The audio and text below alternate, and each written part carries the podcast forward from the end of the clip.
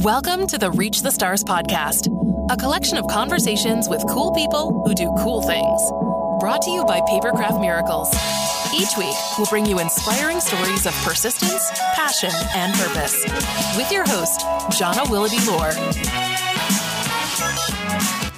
Hi, everyone. Welcome to the Reach to Stars podcast. I'm your host, Jana Willoughby Lore, and today my guests are Z and Chad from Wonder Spark Puppets. They are super, super awesome people, very, very creative, amazing parents, amazing people, and I'm so happy to have them here on my show today. Yay! Yay. Hi, guys. Hi, thanks Hi, for having us. Yeah, thanks so much.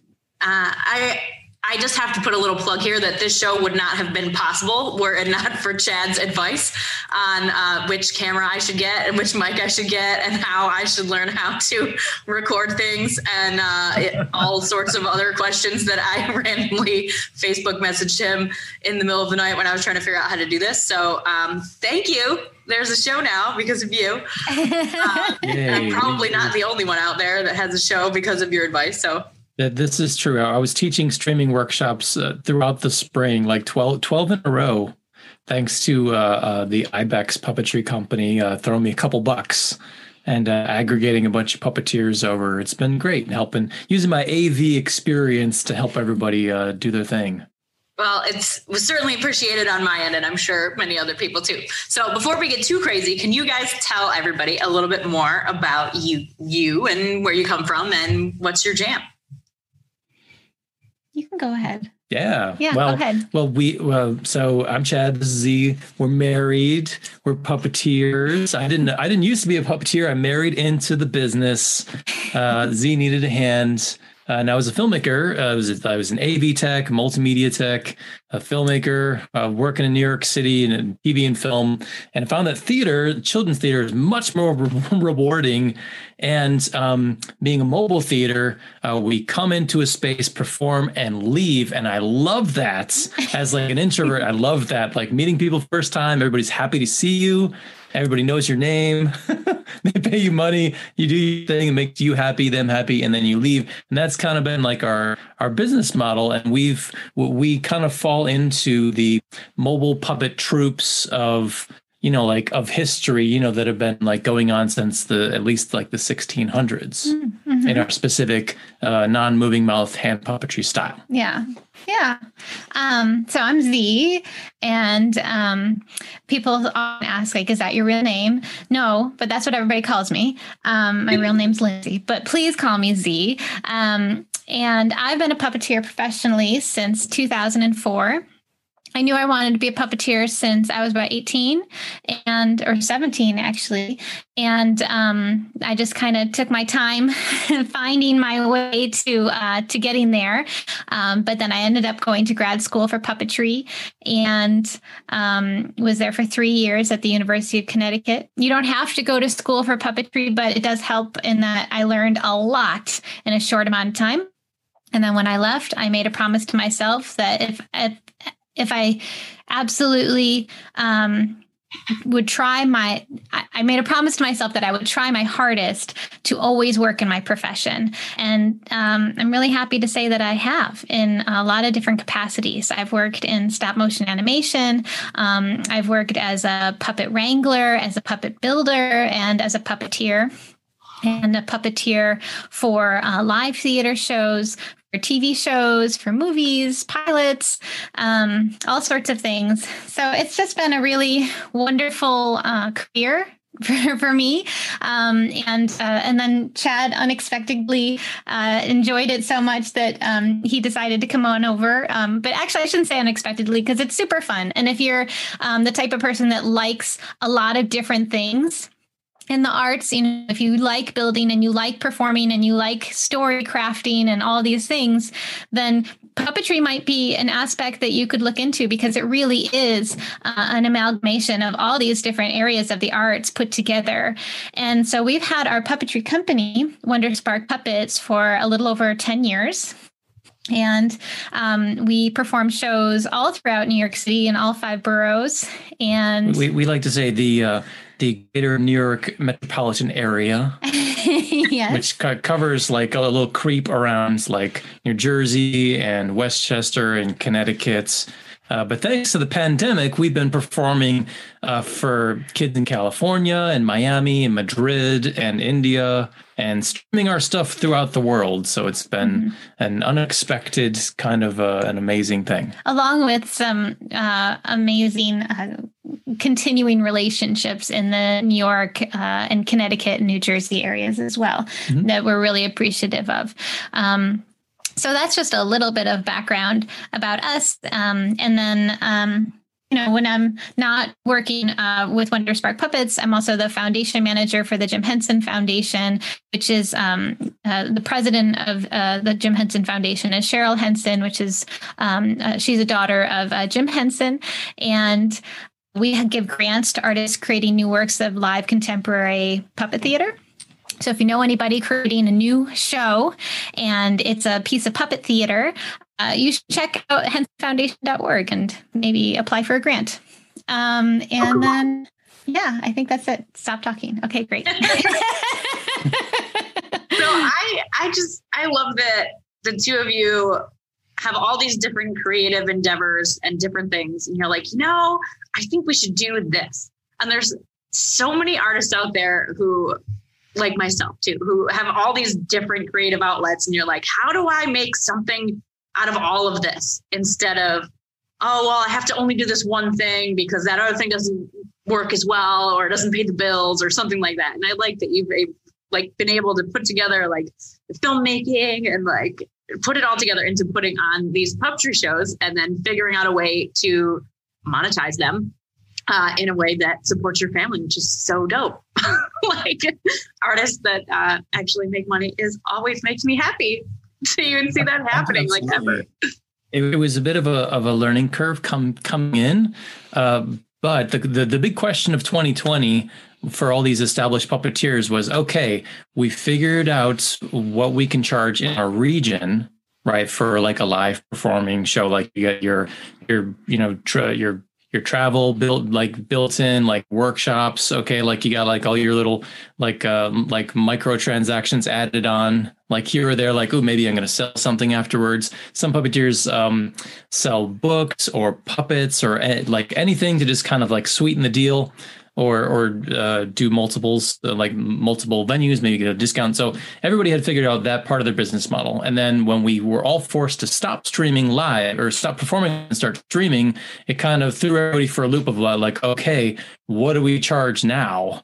And what will people pay for? And that was the what, what i think our we, we have an agent the amazing christine cox who is um, an incredible producer uh, her question too in, in the in the agent world is nobody knows what to charge and nobody knows what people will still pay for because it's a different medium. Uh, you can't say like like your travel costs are gone out the window right? It's not live. It's you're performing on a screen so it doesn't feel the same exact way. You know you can people in their homes which is a little bit different and and good. Like that's like a positive but um, so generally across the board, anecdotally, because we've talked, I've talked to a lot of puppeteers how to teach them how to stream.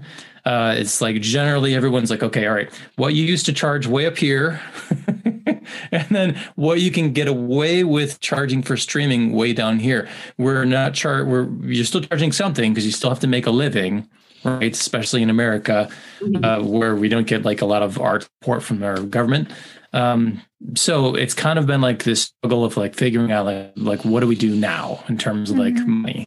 Um, but I'm happy to I'm happy to report that uh, us and a lot of other different puppetry companies uh, made the plunge, figured out the technology, figured out the streaming technology with and the software, which is you know its own hard loop, as John I'm sure you you were well aware of. Yeah.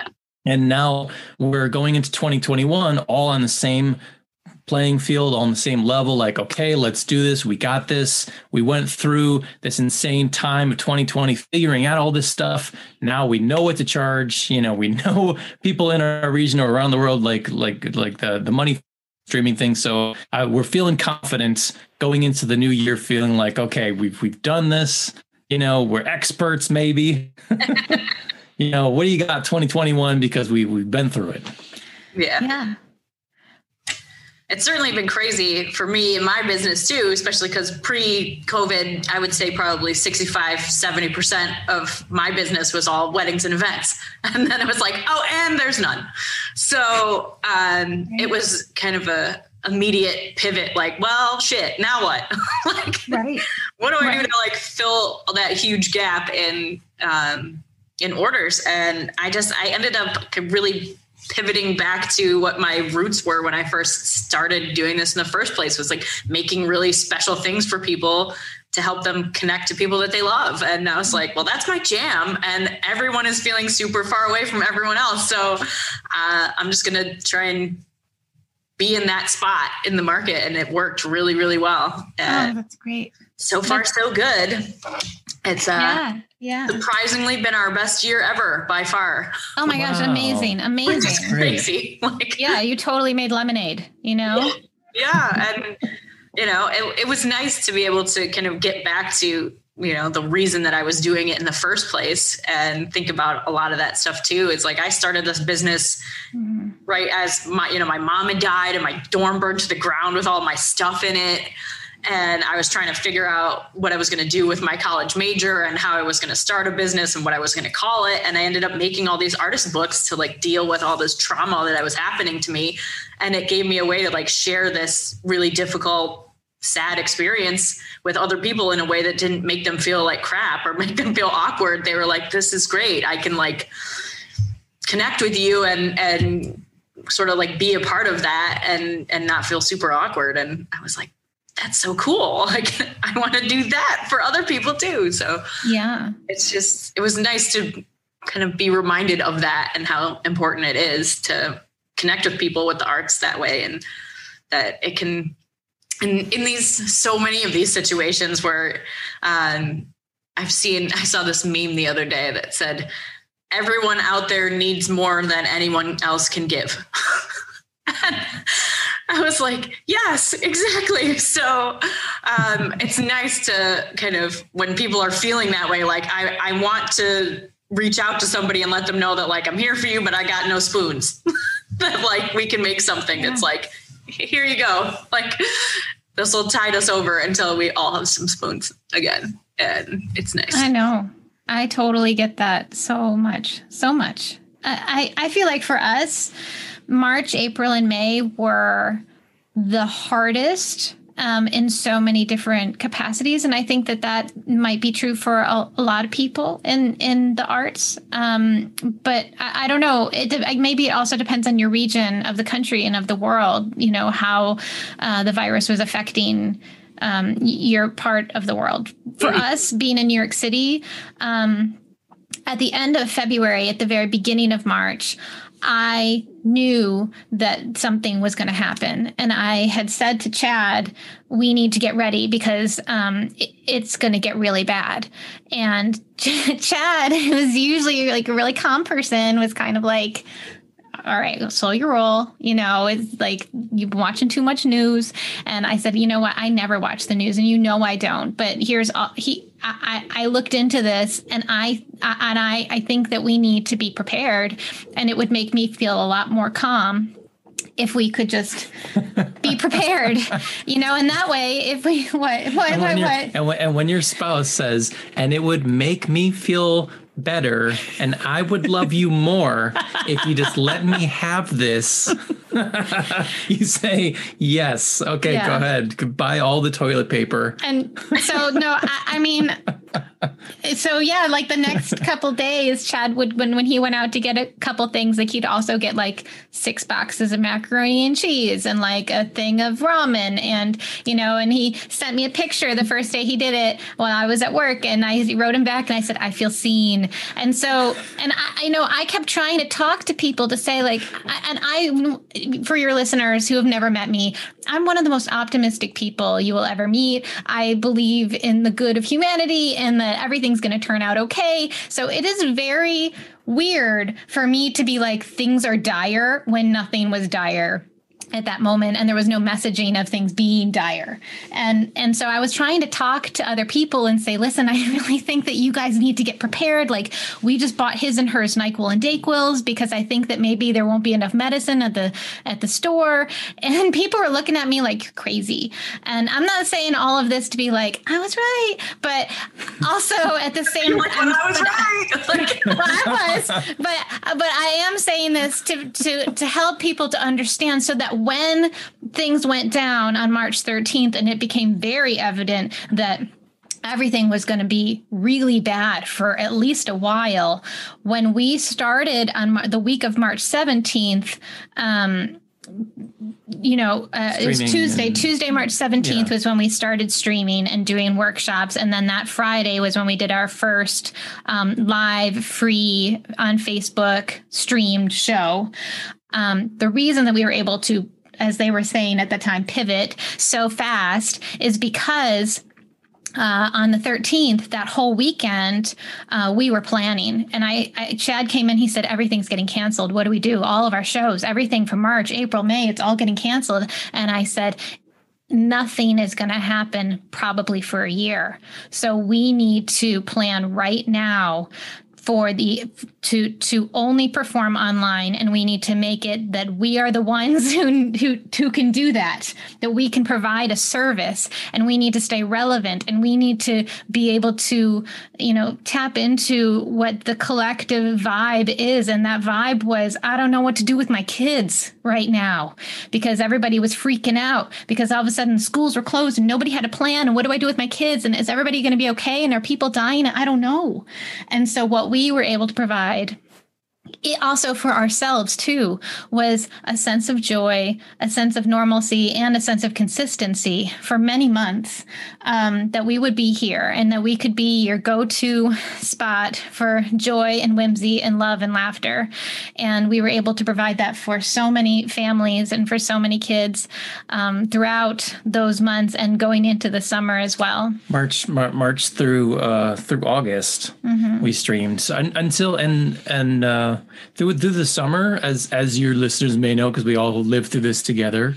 Uh, it was crazy, and you didn't. It, we we were in Queens in the middle of the. Now it seems like nothing at all. Like to lose twenty thousand people in a in a month seems like oh whatever, right? But it was it was like unheard of and we everyone was we were just scared to death to leave our apartment for anything anything at all and if you got groceries delivered you know it was like you had to hose it down with alcohol swabs and wipes and everything. So uh we we used what we have. And thankfully the type of puppetry that we do works really well with this kind of screen. If uh, my mentor wawa does these huge shows you know, big onstage shows with tons of different puppeteers and dancers and stuff and her stuff will never translate onto this little screen outside of just you know like showing a video um, but we can do live shows because our booth is basically a rectangle, right? So we were one of the lucky ones. We had the equipment because we were filmmakers.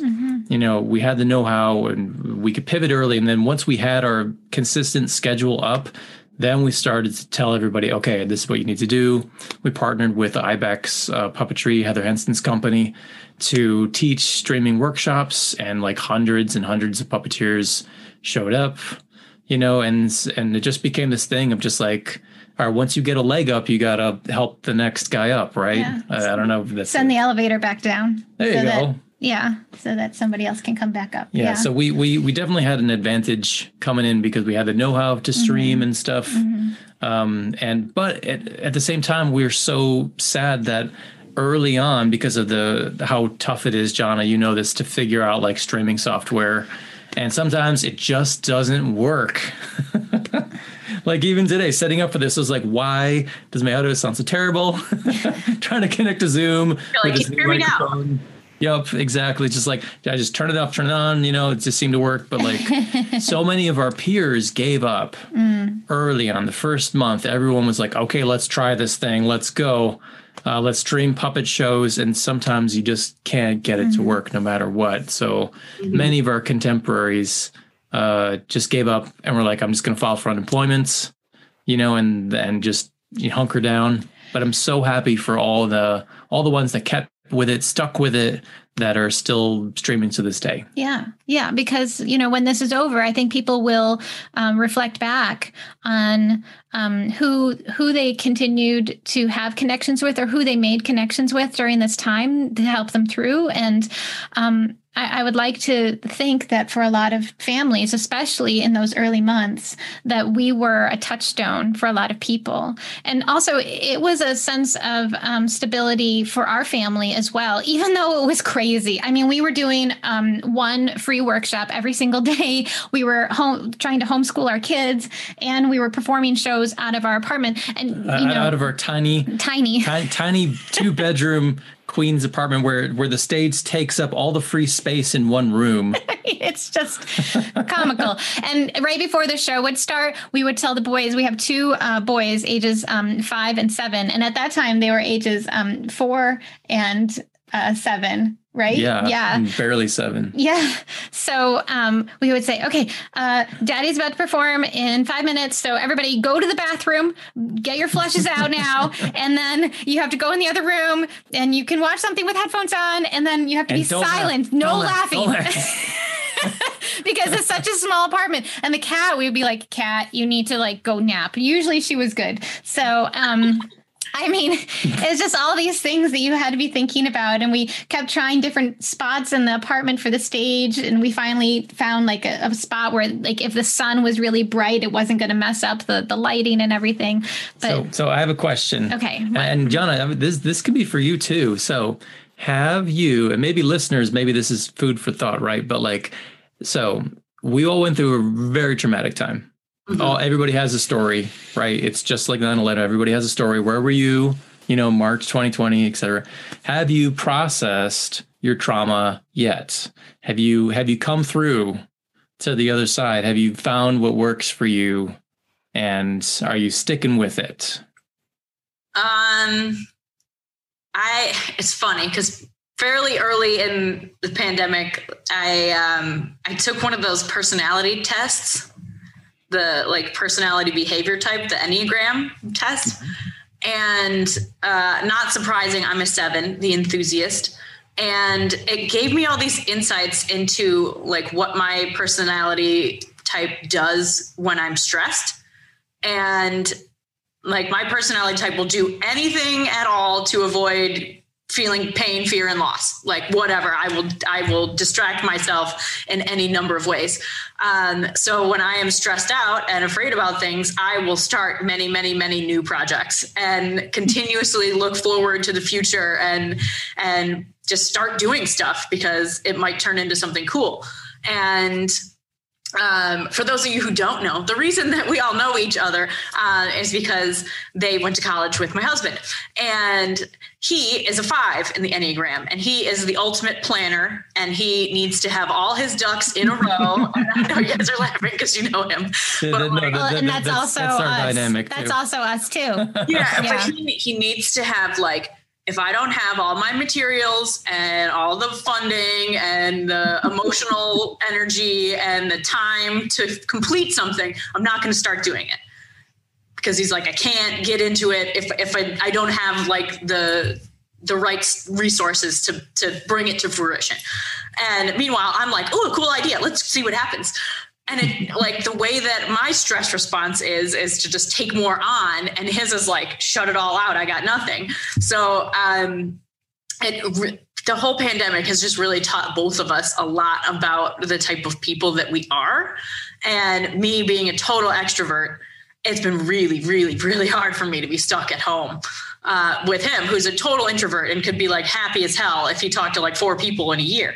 And like especially if one of them was not me. Like so um it's i have spent a lot of time on zoom doing like poetry readings with other extroverted poets that i know and and just whatever i can do to sort of feel still in, involved in a creative community that's not just me and my couple of staff at my studio and i couldn't even have staff at my studio for the first couple months anyway and it was i don't know I mean, being totally immersed in my work has certainly made me feel awesome.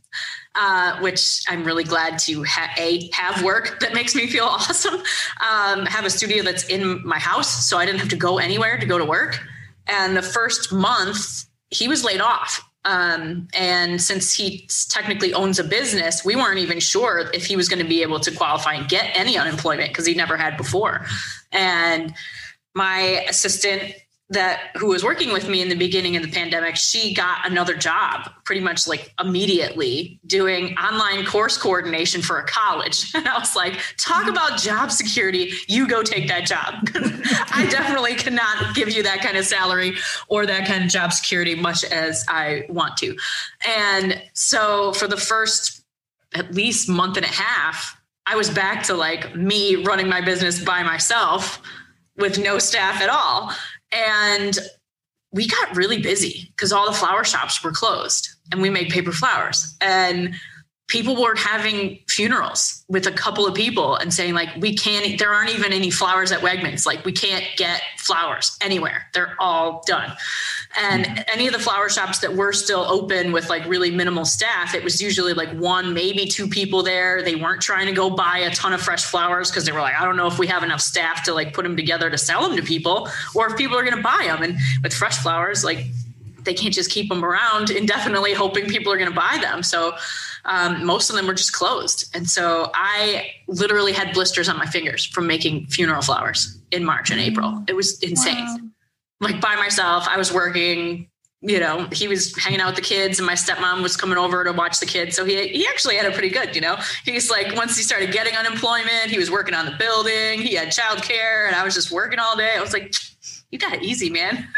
and I I was working really late. I was working probably till 12 30 1 o'clock 2 in the morning like almost every day. I lost like 20 pounds. I was not eating a lot because i was just working my face off. And um, i felt really good about it because i like to be that kind of worker. It like makes me feel fulfilled to be under pressure like that if it's something that's like I know that I can come up with something and, and deliver something to somebody on time that's going to make them happy and make them feel good about whatever their situation is. And so I didn't, I didn't mind doing that. And I was glad to fill a need for people. Um, and to do that with something that I love was like, psh, what, what else is there in the world than to like know that the thing that makes you really, really super happy more than anything else is um, also useful for other people even in a pandemic that like you know fancy schmancy handmade art is still necessary in a pandemic. Like people like i need that in my life.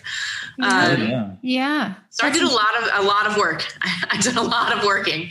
Mm-hmm. um, and it, it's just been crazy. I was also there was just a ton of things that i had that were on my someday i'm gonna get to that list like upgrading all of the shipping estimation capabilities on my website and making sure that all the stuff I had for sale was actually had pictures taken and was uploaded on the website so people could actually buy it and you know figuring out a way to ship. Um, what was what was your solution for that? Because that that came up uh, online yesterday was somebody was like okay what do i use for for uh, shipping estimation? And everybody had a bunch of different answers um, so my website is on Squarespace, and they do have some shipping stuff like built into it.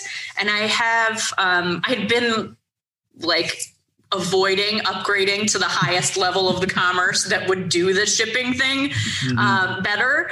And I tried to say like, okay, well, if you order this, then like this is the shipping. If you or I had like individual shipping prices on each item that I put there, and it would make it really weird if somebody was buying like a package of stationery and something that couldn't ship flat and it's like the shipping would be like $75 for like two items because it would think that I have to ship them in like two totally different boxes because it's like my shipping estimates were not understanding that you could put both of those in the same box.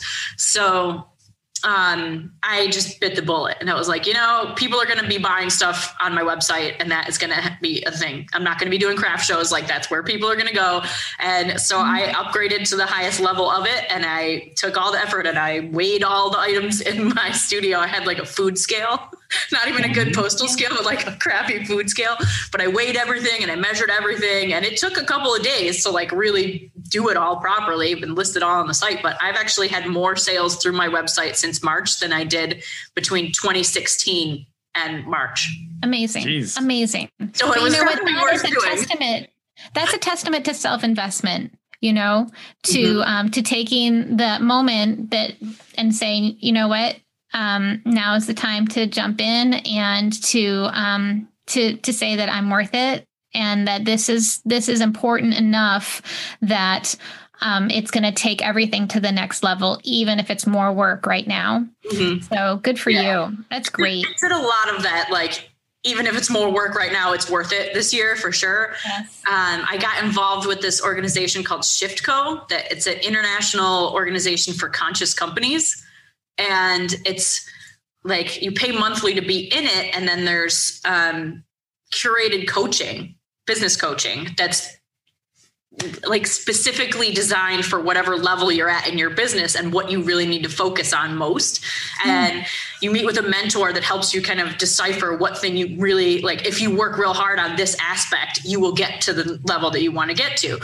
And so I signed up to do that and the first thing that they did was this what if up brainstorming session with a bunch of the other members to help people figure out how they could pivot their businesses to where people would need them. Like what what things do you do and how can we come up with ideas that you could use those skills to provide a service for people who need them. And that's how somebody came up with like, hey, what about flowers for funerals? And I was like, oh my God, that's amazing. So I started like contacting all these funeral homes and like letting people know, like, if there's people who need flowers and they can't find them, like send them over to me and stuff like that. So um, that was really helpful. So I've been doing their coaching programs and working really hard on getting authentic demand for my brand. Um, that's not me outselling pe- to people, but me providing help to people and information and like networking when the ways you can during the pandemic and stuff like that. And then figuring out ways to kind of get your name out there. So when people are like, hey, I need something for this, somebody else is going to be like, oh, I know somebody, this chick, and they'll tag you in posts and things like that. So I did a bunch of that stuff. And then I did a, a course on differentiation and like figuring out exactly what my business does that nobody else does. Mm-hmm. And that's where it like, it was just so great to really get back into like the heart of why I wanted to do this when I was 19 in the first place. It's amazing. And I was like, man, that's so awesome. And like, you know, sure, we'll keep doing weddings and events when they start happening in the future. But uh, I've definitely like, my jam is being able to kind of talk to somebody for 15 minutes and find out how I can take a story from them about the person they want to give something to. I can make something that as soon as the person sees it, they're going to know exactly who it's from. They're going to know what it means and they're going to be like, wow, that's awesome. And that's my jam. And so it's cool to, I don't know, kind of get back to that and just see like it's so special. And I love doing that. Like that's my, that's my ideal customer is like doing things like that for people. So it's been really cool to find, I don't know, get back to the, the fun value of doing that. So yeah. Yay. Yeah. I don't know if that really answers your question, but um, You know, it's it, I'm not I'm not uh this isn't a quiz or a test. Yeah, there's no right answer. You know, it's it's something that that um one one of our friends, uh, Lindsay Abramias Smith, Mm-hmm. said early on that really resonated with me. She she um she did a few a few times where she uh, got, gathered her thoughts and gave like a sixty minute kind of like a sermon on YouTube and talked about like the trauma of what we're living through. I mean, we were um uh like I'm I'm trying not to focus on how crazy things were because uh like we lost uh one of we lost one of our neighbors uh this mother died you know this mother with this little girl who goes to the school across the street you know uh, like the weekend of mother's day it was like everyone in this country is going to have somebody they know personally who has died Mhm. um Mhm. and I feel like we started out as like, okay, how can we be a service to people? But um, we also kind of figured out like when school came back into session in the fall, we're like, okay, and nobody needs this anymore. now we're gonna we're gonna step back. It's okay to like step back and be like think about like our now what can we do now and take some minutes because we were we were seeing like our we were offering these free shows for months uh, every single week and like all this free stuff and all this interest in our brand. We're sowing the seeds for tomorrow, right? But at some point, you gotta, if it's not working out, you gotta like pivot, pivot, pivot, figure out, figure out. So now we're kind of, um, we've gone from offering all this free content over the summer when people really needed it to we're back to kind of like um, just reaching out to uh, organizations, mm-hmm. you know, uh, birthday parties, schools, libraries. We'll take streaming and Chabads, like the Jewish community, uh, mm-hmm. who in the f- summer and fall, we're like, where are you guys? Where's our people? Nobody wanted to stream a show. Now everybody's down to stream a show. So I feel like knowing when to like stop and reassess and then pivot, I feel like out of anything has been one of the one of the big learning things of this whole this whole crazy moment of history. Yeah. Yeah. I uh, you I mean I would just say uh, I mean Chad gets to do Wonder Spark full time. So that's like a gift in a sense. um, I have a lot of jobs and um, uh, and I feel like the thing that I is like my life's work will be how to uh, channel the enthusiast uh, personality that you and I both share, but then also um, be uh, kind to myself and and let myself uh, uh, plan things in a sense that are um, achievable and and and and actually finish some finish things mm-hmm. um, and I think that you know, I'm in a place right now where that feels really possible. I think that also the DIY workshops where everything was live, because at first people were on the fence in March and April do we pre-record and then share things or do we do it live? And i had said to chad live. It all should be live. Live all the time as much as possible. Live live live. And and i didn't even have like a full really good reason for it that i could verbally explain. I just knew that that was who we were as a brand that we're live performers. And um and we didn't start with the live show uh like a the live puppet show. We started um, March 17th that week on a Tuesday with the DIY workshops. And, and then we built up to live shows every Friday. And what was nice about the DIY workshops was um, that it once uh, once we were done with the workshop, like it was done, like it was a completed thing. So each time we did a DIY workshop and we live streamed, it was like, oh, you completed something, you know, and it was like a momentum that was building, and and also this sense of normalcy. Uh, even though it was crazy, it was like, well, we had a schedule, and we also had performing partners that um, would that we hired to do the day certain days of the workshops, and we did a hundred days of workshops straight um, in the pandemic.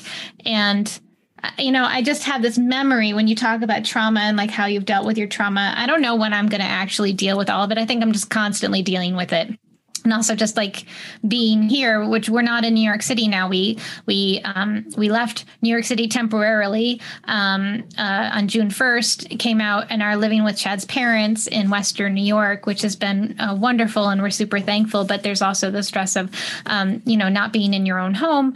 And i think that there's just like a constant dealing of of everything and when i think back now to those first three months of living through all that in new york city it feels like another life. And then anything pre pandemic feels like a totally other life. Mm-hmm. Like, like I feel so separated from my New York City life and then also from anything before March 13th. I feel so separated from that right now. So I'm really looking forward to getting back to that.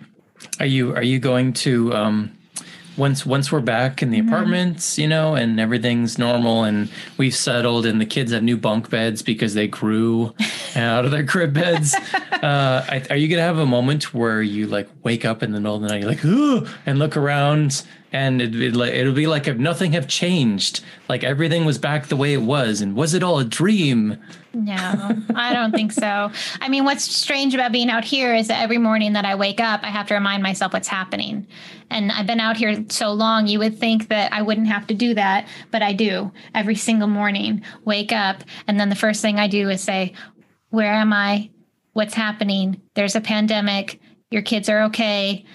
Here we go. And then I have to convince myself to get out of bed.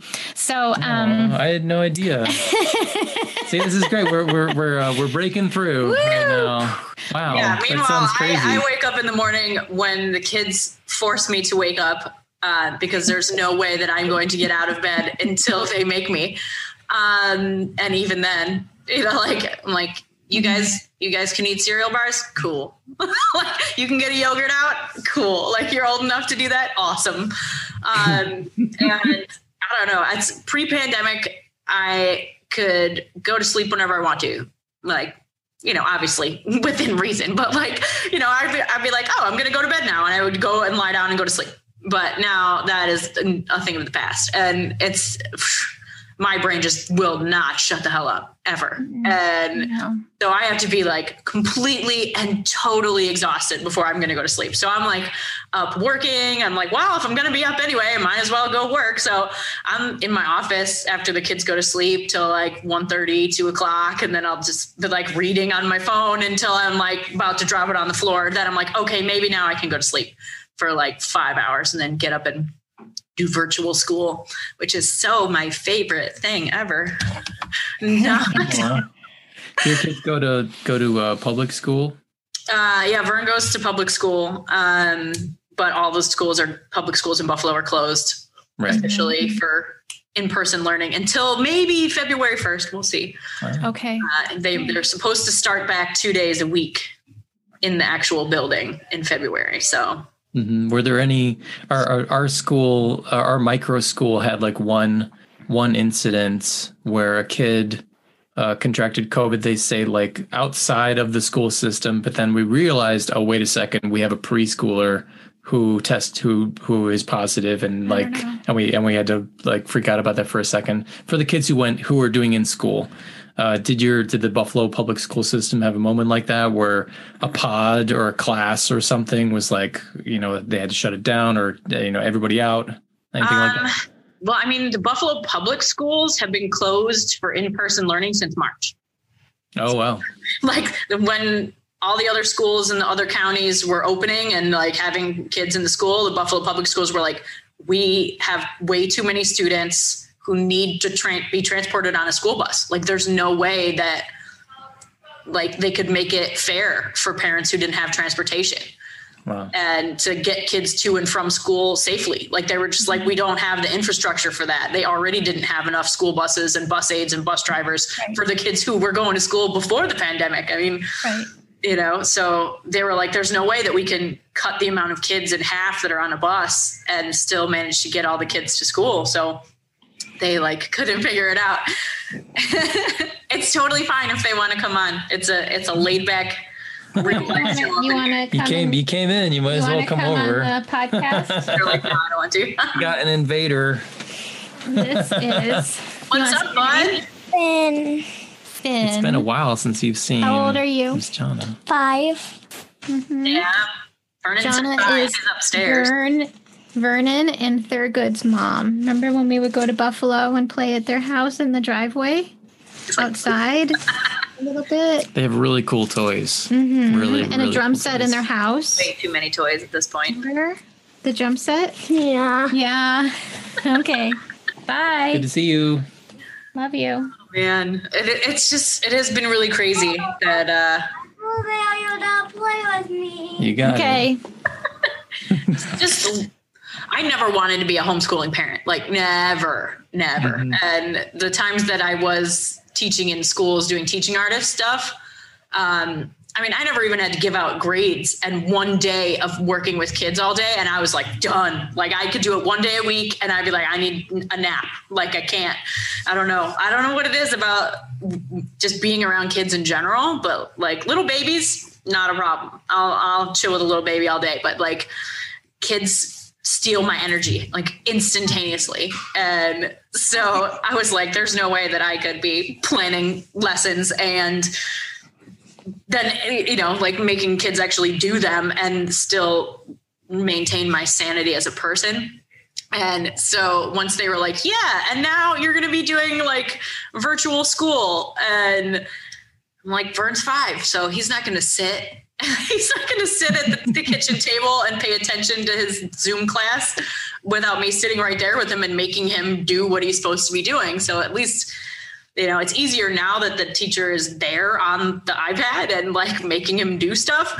And they have, you know, books that they sent home that, you know, they're like, we're on page 25 and he's actually like doing the things on paper. It's not all like computerized, but um, it's certainly easier doing that than it was when they just sent home a packet of stuff for him to do and i was just supposed to like make him do a certain amount of it every day. I was like that's not happening. Like my kid is going to watch a lot of tv and that's what's happening because i cannot keep running my business full time with very little child care and doing that at the same time but i know i know. once we started the official you know in person via virtual school i my stepmom was watching she watches the kids for us four days a week which is amazing like couldn't be doing any of this without her but she doesn't want to do school with him which i get so normally when she's here i get 32 hours a week to do any work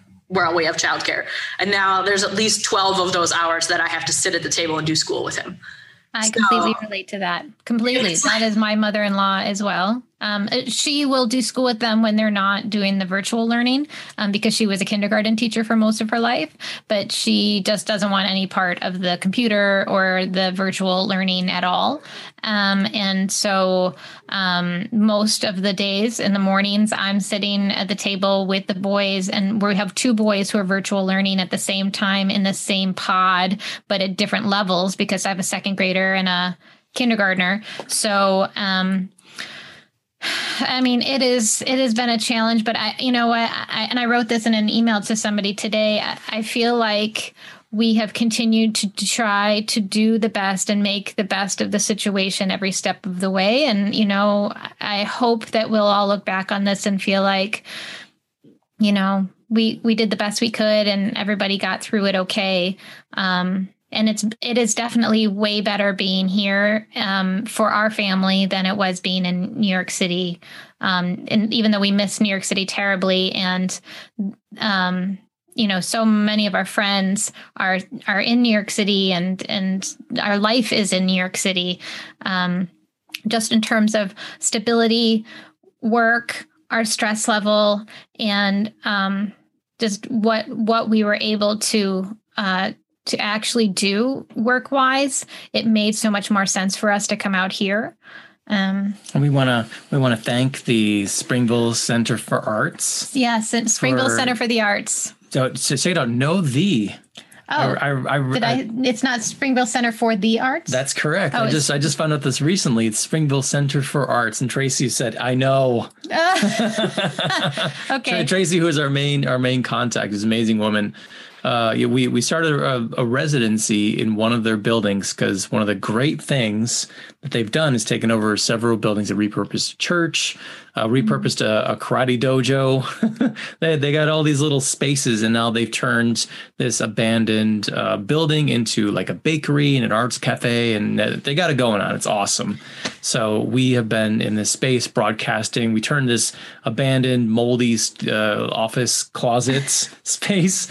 No, it's true, and they will be the first ones to tell you that it was into a streaming studio. We've been there, and this continuing awesome residency. Mm-hmm. So thanks Yeah. SCA and and Seth and Tracy and all the all the amazing people who make Mm-hmm. it happen. Yeah, yeah, huge thank you to them because uh, when we first came out here to your parents' house, they didn't have the internet at their house. So how are we going to be able to work? Like the kids could play in the forest and play outside, and we didn't have to worry about things because you have to understand that even for us to take out the garbage from our apartment, we had to wear a mask just to leave the door and go out into the hallway to take out the garbage. And I mean, it's like the the stress level was just so high for so long, and I think that you know, friends of mine who stayed have told me that right around the time that we left is when things really started to get better.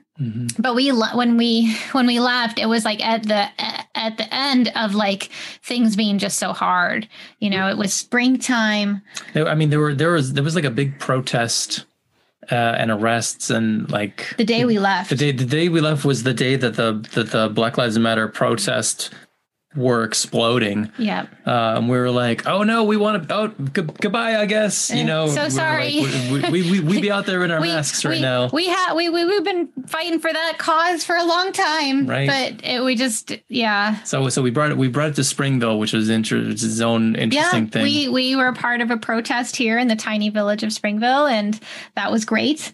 And um, you know, we've we've been continuing to do what we can to um, I don't know, to just to just live. we're just trying to live, but also to to bring some joy to people too. And then in the midst of all of this too, I got to work on Sesame Street um, as well. So and that was crazy.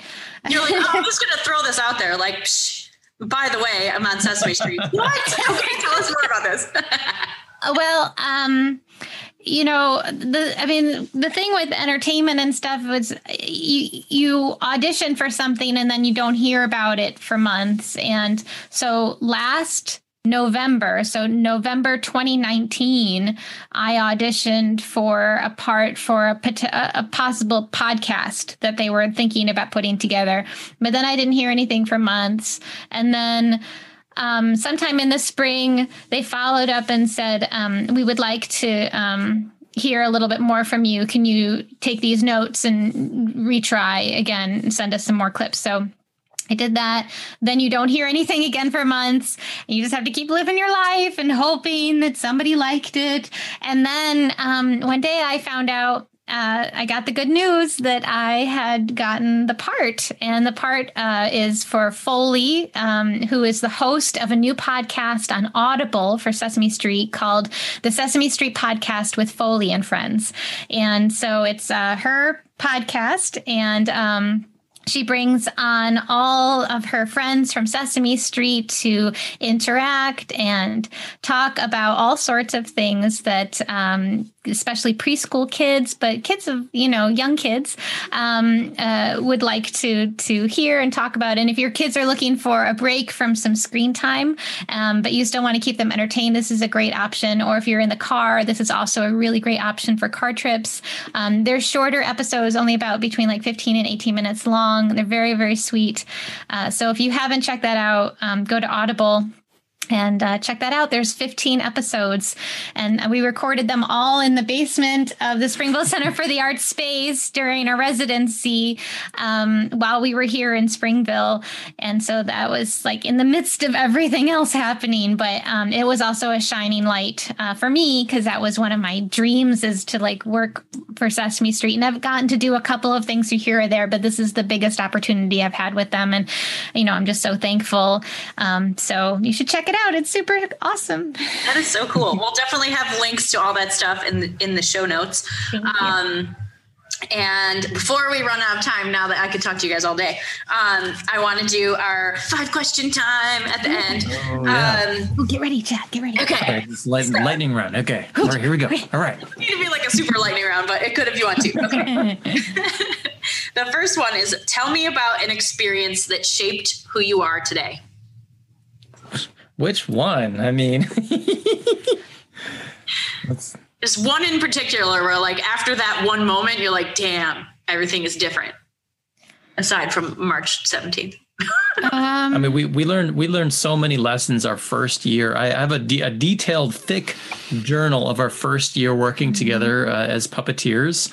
And one of the, I think that the best stories, because we're always looking for stories in podcasts, right? So uh, I will tell you a story. I don't think we've told this on our podcast at all. So uh, the the Purim disaster story. no, don't tell that story. No? No. Well, now I have to. No, you don't. Yeah, we do. No. Why not? Oh my god, I want to know it's It's a learning moment. I don't know. So I, it's an. I don't. Mm-mm. So this the, yeah, th- this taught us a lot of things, but I'm sure as as business people, as independent business people, you have learned this too. You have your own disaster story. Everybody everybody gets one. so Purim. So uh, we had just started working together. It's not bad. It's not bad at all. It's Uh, not a bad story. Which it's a good Purim story. story are you telling? The one the the men the the the men praying okay. story. Okay. Okay. That per, right. that disaster. Okay. I don't know which one you're thinking about. Uh, so, so we got a gig. It was our first. We've only been performing together for a few months, and we decided one year we, or excuse me, we got a gig at for our first ever birthday party show uh, in the basement of a synagogue. It went super well. We did not tell the client. It was our first time ever performing that show or getting paid for performing any any of the things, but it went super well because you can never never tell people it's your first time, right? You just, just go through with confidence. And she said, "Oh wow, you guys should come back and uh, do a Purim show. You guys would do awesome, a hand puppet Purim." We're like, "Yeah, we're gonna build it." We booked it, right? Uh, we also at the same time got a request because then we started to put on our website. Okay, we got a Purim show. Purim's coming soon. All right, here it is. We got a couple months to prepare for Purim. I think literally two months. Uh, so we got an email from a caterer who's saying, Hey, we're having a Purim party. I'm a caterer for it. I will hire you guys. Come on in and perform your Purim show. We said, Great, awesome. Where is it? It's in this fancy uh, building on the Upper West Side. Awesome, great. So the the first gig did not turn out turn, did not turn out. We had a like I, I, at that time I was not including the day of the week and the date in my emails with clients and that that totally bit everybody in the butt because they were like, "Oh no, no, it, it's it." I get this phone call saying like, "Hey, where are you guys? You're supposed to be performing right now." And I said, "No, no, no, no. We said the 17th." And she's like, "Oh, I meant Sunday the." It, it was the it was the day before. whatever. Anyway, that didn't turn out. So we go to the second one booked by the caterer the next day, and we get there, and so number one, never never go into a gig um, without having spoken to the birthday mom or the person in charge uh, never go through a third party ever uh, was the lesson because we're like where's the caterer where's the guy who is supposed to pay us Well, you can go through everybody? a third party, but you have to then have contact with the person who it's for. yeah Yeah. Yeah. Yeah. yeah. So so we show up to the right address to the right place. We're in the spot and nobody knows us. Nobody knows what we do. We're looking for our contact caterer. It's nowhere nowhere to be found. We decide just decide to set up because we're like we're there. Sure, why not? And we talk to somebody who is mostly in charge, and we and everybody kind of figures it out. Then we're supposed to perform. We're waiting. We wait. We wait like at least like thirty minutes to perform. waiting in our stage. Like There's- that we have a puppet stage that we have set up and we are standing inside the puppet stage. we're we're, we're hiding Mm-hmm. basically. Uh, the haven't talked, haven't spoken to the caterer, don't know where he is. But this is an event. It's like a small event. Purim is kind of like Jewish Halloween, where all the kids dress up. Uh, this is an amazing story of Purim, and we were putting on our own special version of that story. It's traditional Mm-hmm. for for Jews to do the the retelling of the story in fun ways. and we had been told it was a very small room. So we decided to not bring our microphone and our speaker because it's more stuff to carry on the subway. Also, this is our first year performing. We learned so much that year. Yeah. So that that was another huge mistake was was even though we we knew it was a small room, we left that stuff at home. We Yeah. should have just brought it and then if we needed And then not used it if we we didn't would have used it, right? But it wouldn't have saved us, uh, quite honestly. So so there's kids everywhere. They're in costume. There's very questionable thing happening with some of the adults so, uh, that I will not mention at this time. But we were shocked at some of the behavior happening. And not it the was, only time it was not would, uh, our vibe. I'm just gonna say that it was not our vibe. Yeah. It was it and and it was all a little chaotic, which always parties are, and we're happy to be a part of that kind of energy most of the time. So then it was finally time for us to perform. Finally, time. Okay. And so we we got the music person to stop playing their music loudly. We got the kids. It's a very echoey space uh, to sit down. We're like, okay, this is it. We're gonna do this puppet show for you guys. Awesome. And the the mom in charge, Alpha Mom, comes over and is like, wait a second. Um, actually, there's a there's a bit of an issue because uh, the men are going to start praying. Is that going to be a problem? And we're like, no, that's fine. Because I grew up Episcopalian. Like, oh, people pray all. I mean, you can pray anywhere, right? It's not a big deal. we're in this room where where like 15% of the room is kids' toys and us, and then 75% of the room is a tent, like uh, like one of those a big canvas outdoor tents uh, for for like 30 people set up indoors with ta- plastic tables and chairs set up like they're going to have like a banquet, like they're going to eat there. And I'm Jewish, and Chad is not Jewish, but I was raised like we would go to temple a couple times a year. We lit some Hanukkah candles. Here's some latkes. Love you, love you. Um, and that's it. Like, I, so yeah, I didn't have a clue, and Chad definitely didn't have a clue. I have no idea what what to expect. I knew that some people were wearing wigs, but I didn't at that time know why. Uh, there, there were a lot of things we didn't know, and now we do know, It- and it now was- we're very much entrenched in the Jewish culture of New York City. But absolutely. yes. And some of our favorite people that book us often are all- are very orthodox. I will Yes, say. yes, We've we learned- love learned- all learned- of the factions of the Jews of New York City, and they love us. This was our first Purim show. This is, this is trial by fire. and We got burned. So, so as we start to do the intro to our show, to the 15 kids who are sitting very nicely on the floor, the men start to come in, and these are Orthodox Jewish men, so they got the full thing. They got the uh, the curls in the hair, uh, long beards. Some of them, they're all wearing uh, black and white. I, the uh, They're traditional. traditional Jewish garb. When you think of like the caricature of like a Jewish person, uh, they're wearing all the stuff. Yes. Of which the, the names for the stuff I actually Uh, forget. but sure. But, but anyway, so you can visualize it. They come in, and then we're like, great, they're going to go pray. And we're thinking, like, praying, like quiet praying. No, no, no. It was like loud chanting praying right next to where we were. right full, next. Full volume. 30 men praying together in Hebrew, super loud in this tiny space with us trying to tell the kids, okay, all right, now the story of Purim, we're going to put on this puppet show, no okay? mics. But don't, but you got to be quiet. You got to stay seated. No, no, it was a mess, just a mess. And then finally, at one point, the uh, the mom. Wait, who no, was- we, we started oh, the show. Go ahead. We started the show and we go, we start doing the show. And this is like a show that I wrote. Oh, no. Uh, that I I, thought would be good. So, it, it, uh, so we're like, we rewrote the show after this. Yeah, absolutely. So I, I could tell the show was bombing, not just because the kids couldn't hear, but because I was trying to write a story for a culture that I knew little about.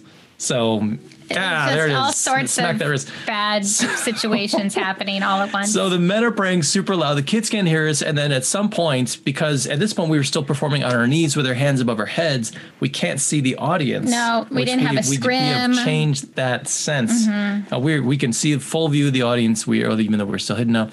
So anyway, at one point, Alpha Mom sticks her head into the back of the Call booth. her Alpha Mom. What am I supposed to call her? She was the woman in charge. the woman in charge. sticks her head in and says, "The kids aren't paying attention.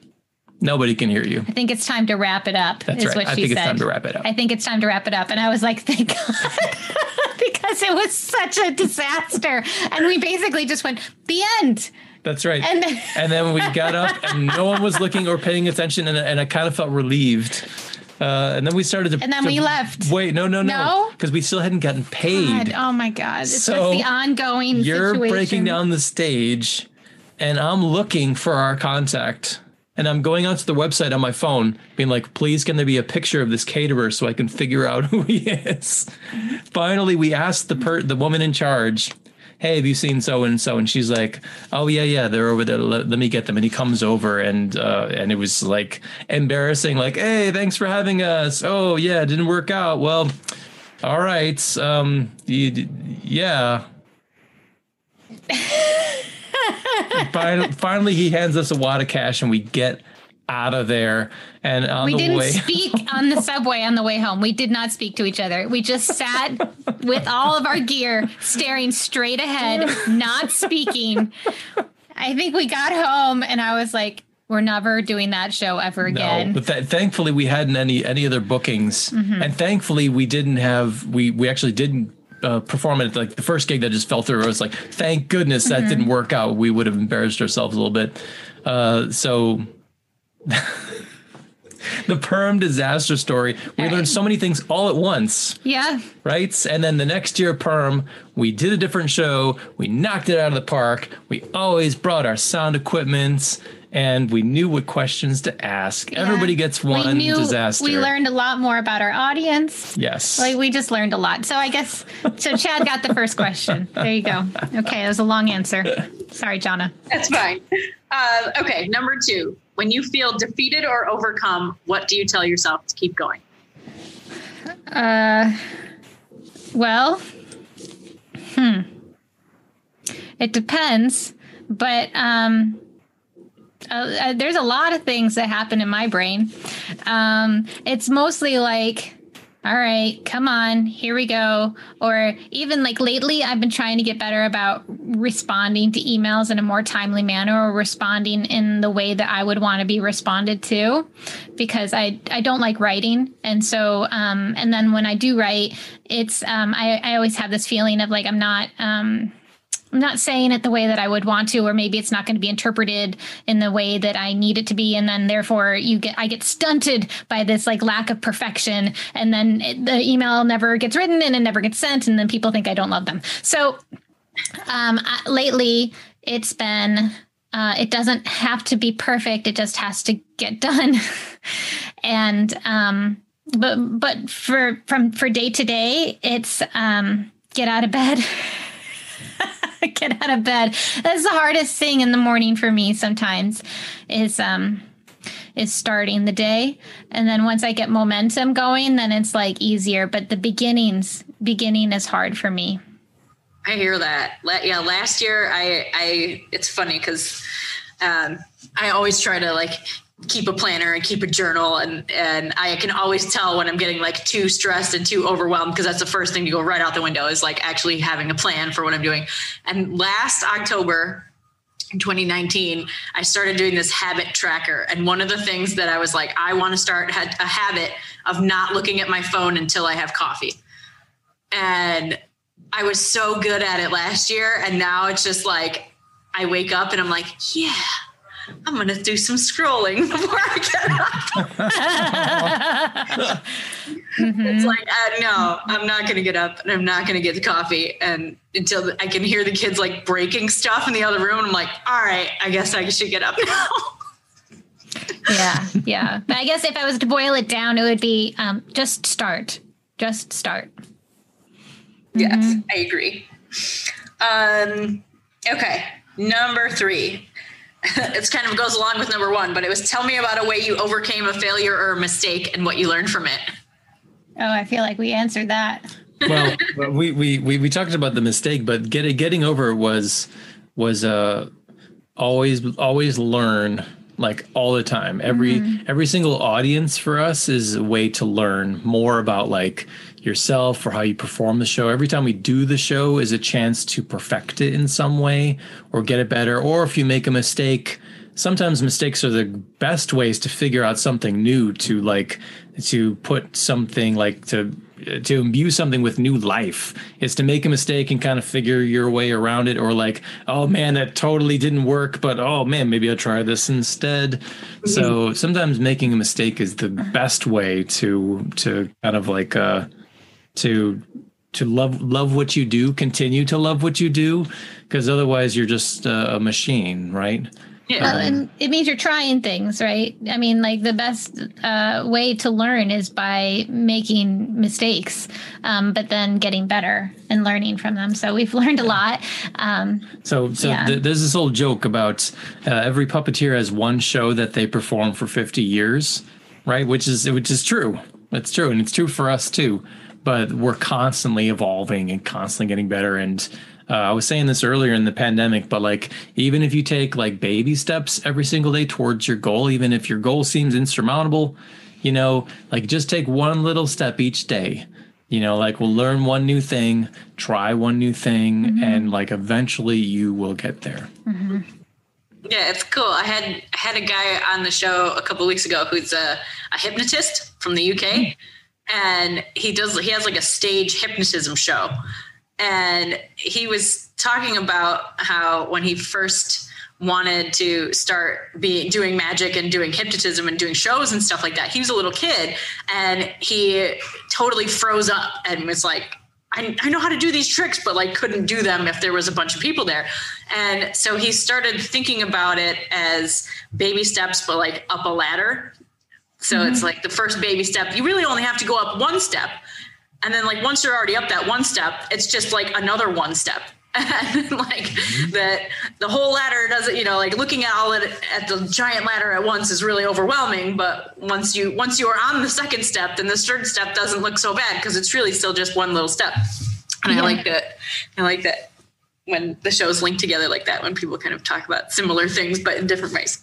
It's- I love mm-hmm. these five questions. It's always so interesting to hear people's stories and, and how people answer them. Some people are like really existential in their answers, and other people are like, oh, I, I got to drink coffee every day. you know, like, it's just funny. Oh, man. Okay, number four. What one trait or habit is most responsible for keeping you on track?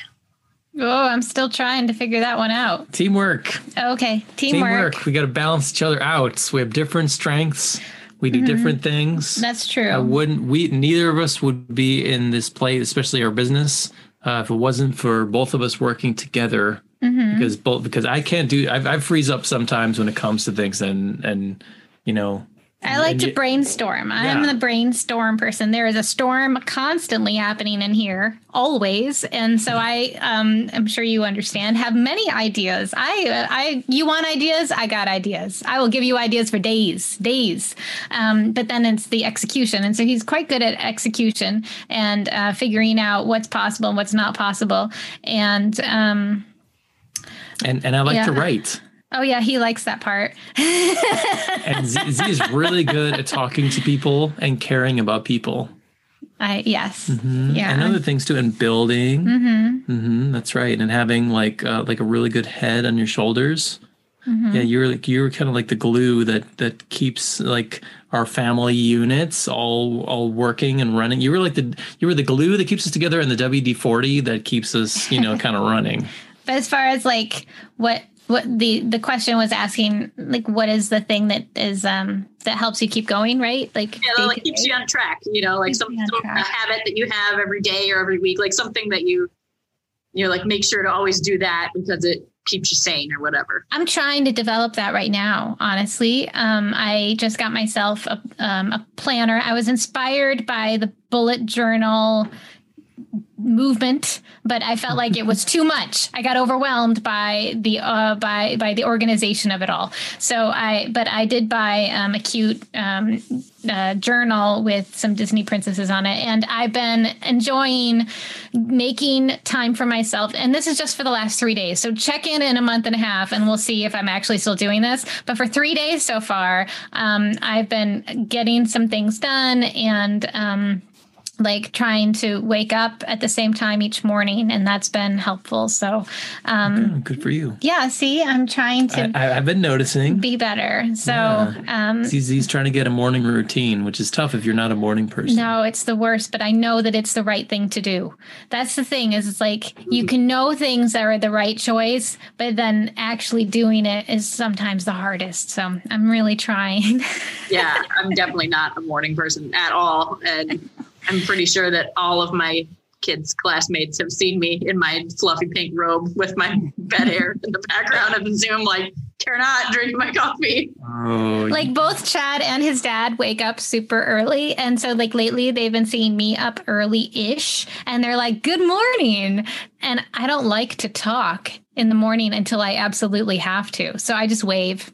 They smile. And you know, spe- speaking of fluffy pink robes on Zoom, let me tell you, because I've done so many uh, sh- Zoom shows, uh, I've seen kids trained to pick up a sheet and hold it over the camera so that their parents can change.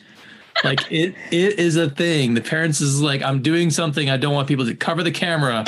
Whoever, you like little kid, and the kids just be like, nah, okay.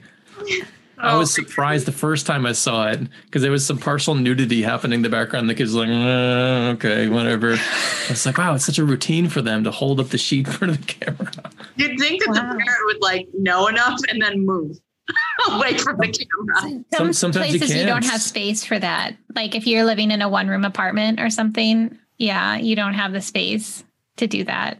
I'd be like, at least you got a bathroom door. Oh, yeah, I guess. I don't know. Or I- I unless don't- it's I don't know- occupied. I don't know the situation. I'm yeah. not judging. I just thought it was just like, oh, well, all right, here we go. Yeah.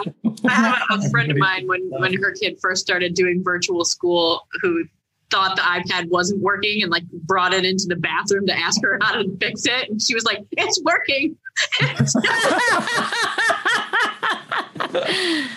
oh man so yeah it's been it's been interesting but um okay number five Q5. what's the best piece of advice you've ever gotten and what advice would you give other people I got this one. I got this one. It's from, um, well, maybe we both have advice, but this is the one that I always go to. The fir- first, it's from my puppet teacher, Bart Roccoberton um, uh, from UConn. And I uh, came into school. Um, my first year was the hardest because I, I felt very. Um, in over my head. I was in grad school um, uh, amongst uh, like four or five other um, people who were extremely accomplished. And here I was, some like computer theater ish kid who kind of just got in. And I mean, like, I know that they saw promise in me and I know that there was a reason that they said yes, but I had no background in puppetry. And so I was definitely like, holy moly, what is happening?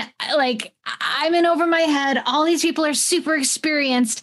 And I had, um, I tried my hardest, especially in marionette class, which was extremely challenging to learn how to carve wood and then perform these things. And my first marionette, um, I had left it on my desk that night and gone home and went to sleep. And when I came in in the morning, there was a note from Bart and it said, keep going. And I was like, okay.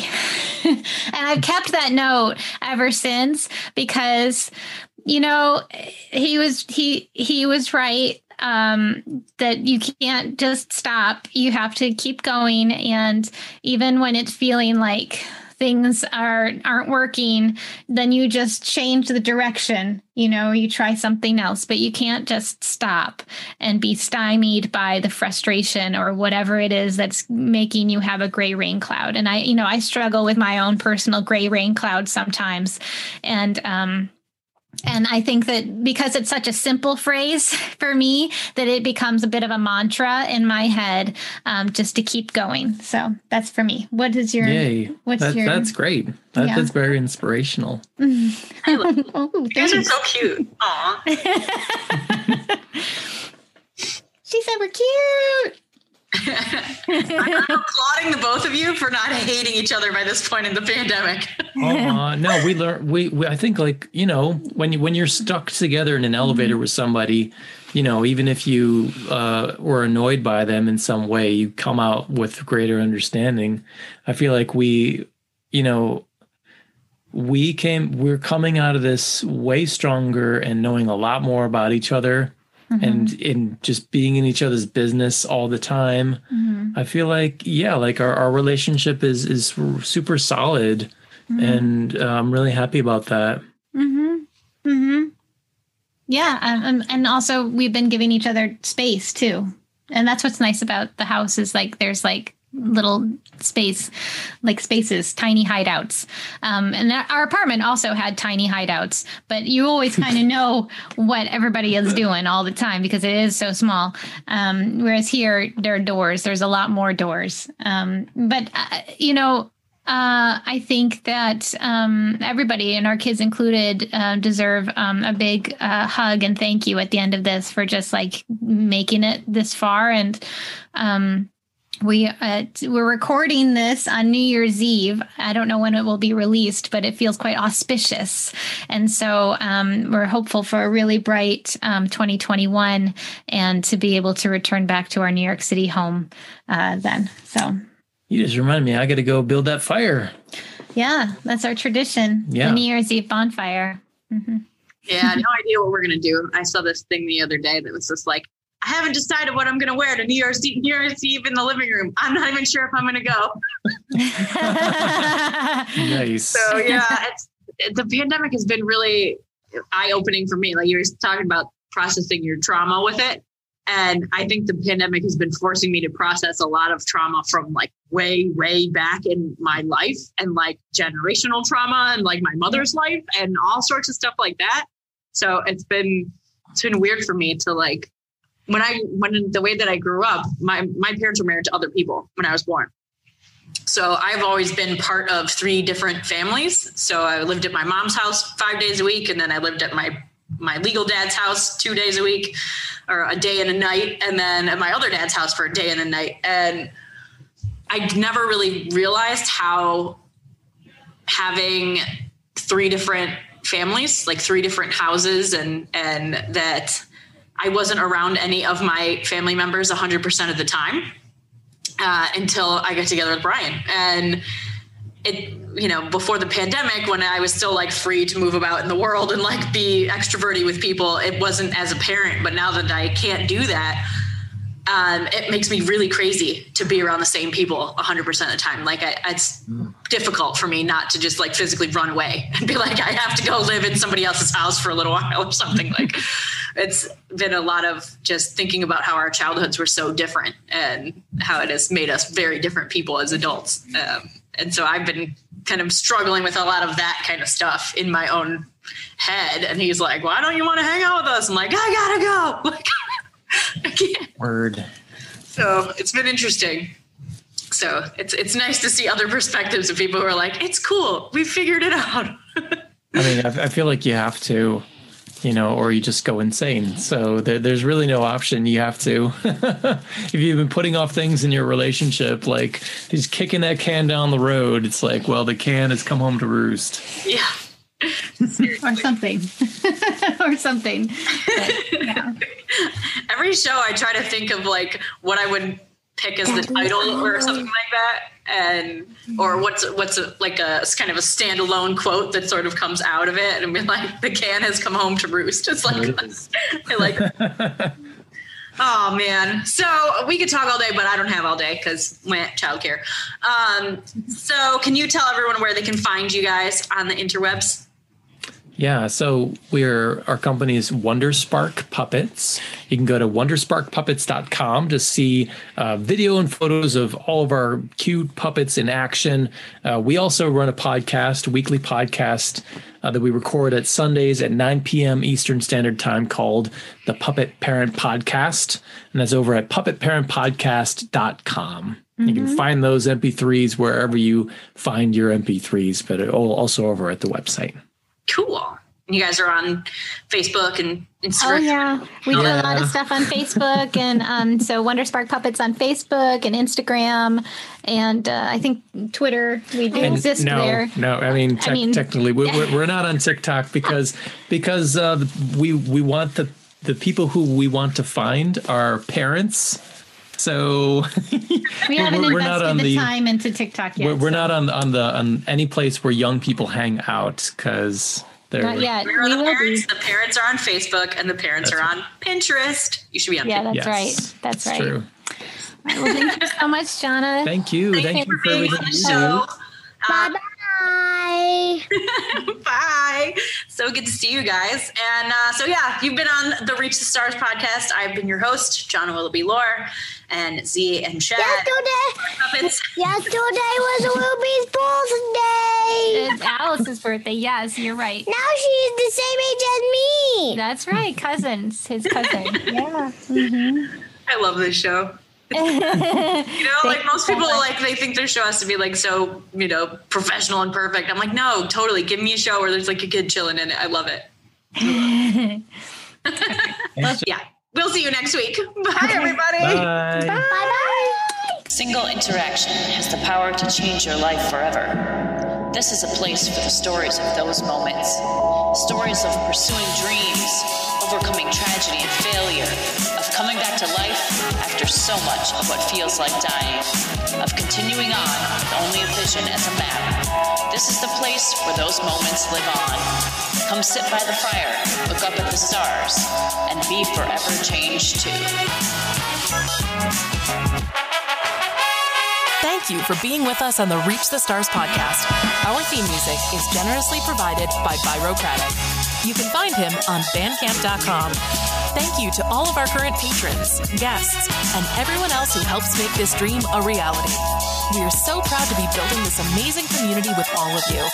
If you love this podcast, please consider sharing with a friend, leaving a review on iTunes, and becoming a patron at www.patreon.com slash reach the stars. Don't forget to subscribe to our YouTube channel to see the videos of these conversations. We'll see you next week. In the meantime, do something cool and tell us about it. Thank